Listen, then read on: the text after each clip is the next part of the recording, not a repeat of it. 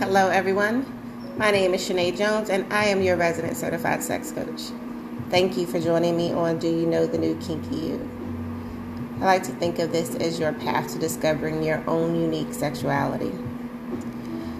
Sexuality is like a fingerprint. No two of us are exactly the same, which means our journeys will not be the same. Similar, perhaps, but not the same. Sexual diversity is vast, and I would like to invite you to discover what's right for you.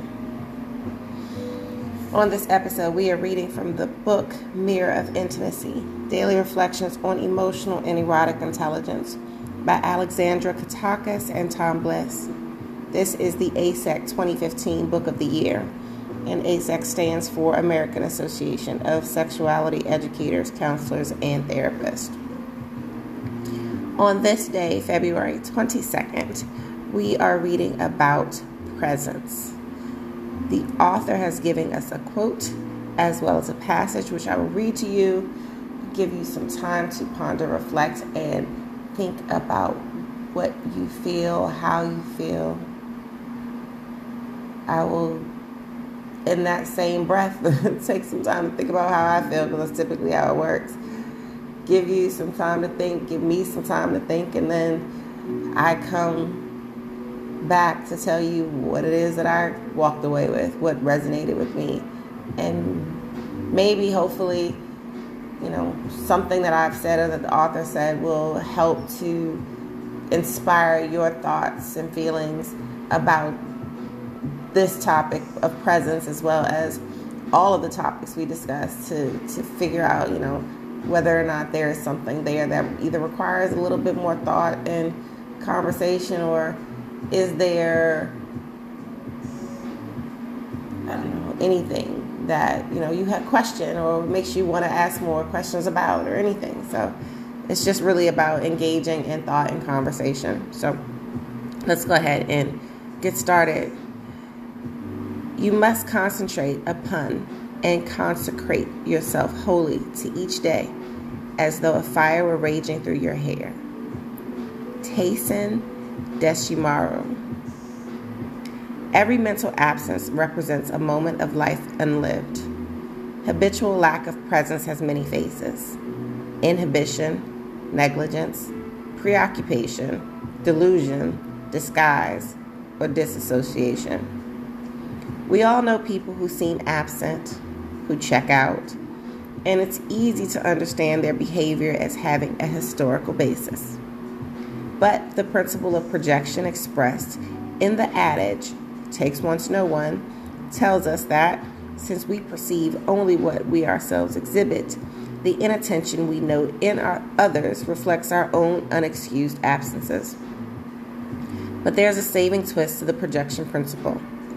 By projecting deeper to perceive the divine presence of every moment, we make our own inner potential fully present. As life presents itself on many levels, we may also be present for life on many levels. We can all envision how we want to be and the quality of relating we'd like. So, what's stopping us?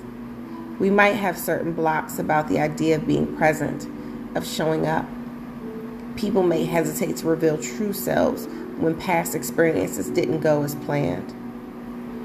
Always to function in full presence might seem to require too much effort, as if only had as if we only had a limited amount of energy at our disposal. And it will surely deplete us until we install a new working concept. Anything we want to become, to express in presence, we must first perceive. The fact that certain higher concepts exist in the world instructs us that higher truths are to be found within us as well. It is said that nothing is ever manifested in an effect that it is not in the cause. Perhaps the truest desire is to be fully present, to recognize the livingness of the world in all we see, to know that everything reflects a higher order, sparkling with connection and meaning. So, what do we think about what the authors had to say about presence?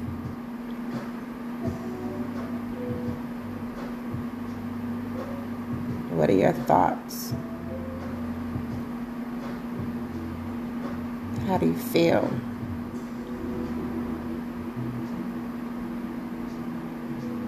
You know, I think that there was a, a lot that the authors were trying to say.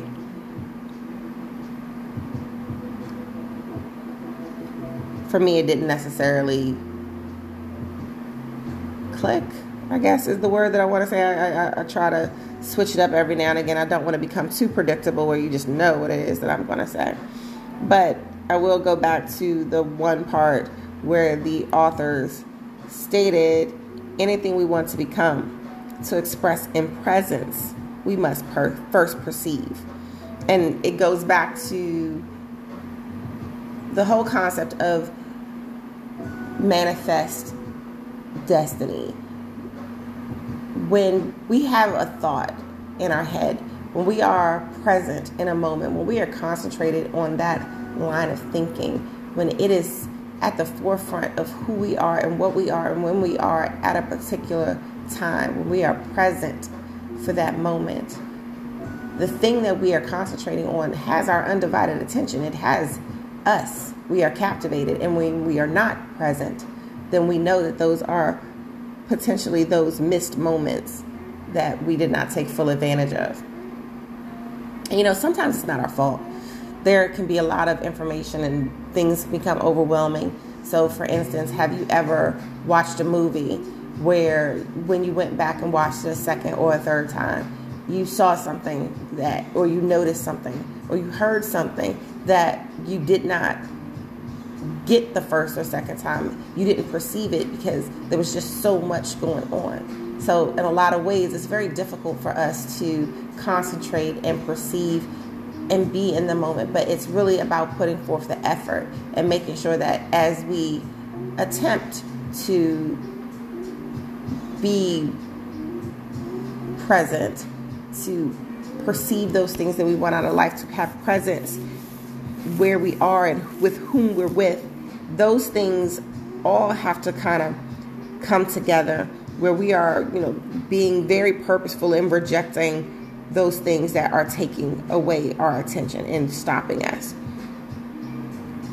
Perhaps the truest desire is to be fully present, to recognize the livingness in the world and all we see. So, even with that, there's a lot that we see that we try to take in. And it doesn't mean that if we've missed it, that it was on purpose, but we just need to practice. And practice makes perfect at this point. The more we concentrate, the more we recognize, especially when we recognize when we're not being present. So I have a tendency, just like a lot of other people, that you've heard me. Sometimes my train of speaking goes and goes and goes. You know, I get on one track of thought that leads to another track of thought, and I always hope I made it back to the first track of thought that got me to the conversation divergence in the first place. Most of the time, I believe I do. Sometimes I don't. But it's not that I don't have good intentions, it is the fact that there's a lot going on. And when you're present, it tries to take you around and around. And you try to do it all, but you can't always. So forgive me and don't beat me up too badly. I forgive myself. I'm not going to beat myself up. My goal here is to help start these conversations and get you to think about how you feel about these things. Are there things that you could be doing better in the moment to be present, to have presence? all of those things. My name is Shanae Jones. I am your resident certified sex coach, and I thank you so much for joining me on Do You Know the New Kinky You? Conversations about sexuality can be hard, they can be uncomfortable, but the more frequently and the more honestly we talk, the less uncomfortable they will be. You can follow me across social media at D-O-Y-O-U-K-N-K-Y That is the website. I thank you so much for joining me and having patience while I catch up to my daily podcast and affirmations on the mirror of intimacy. I will talk to you again tomorrow.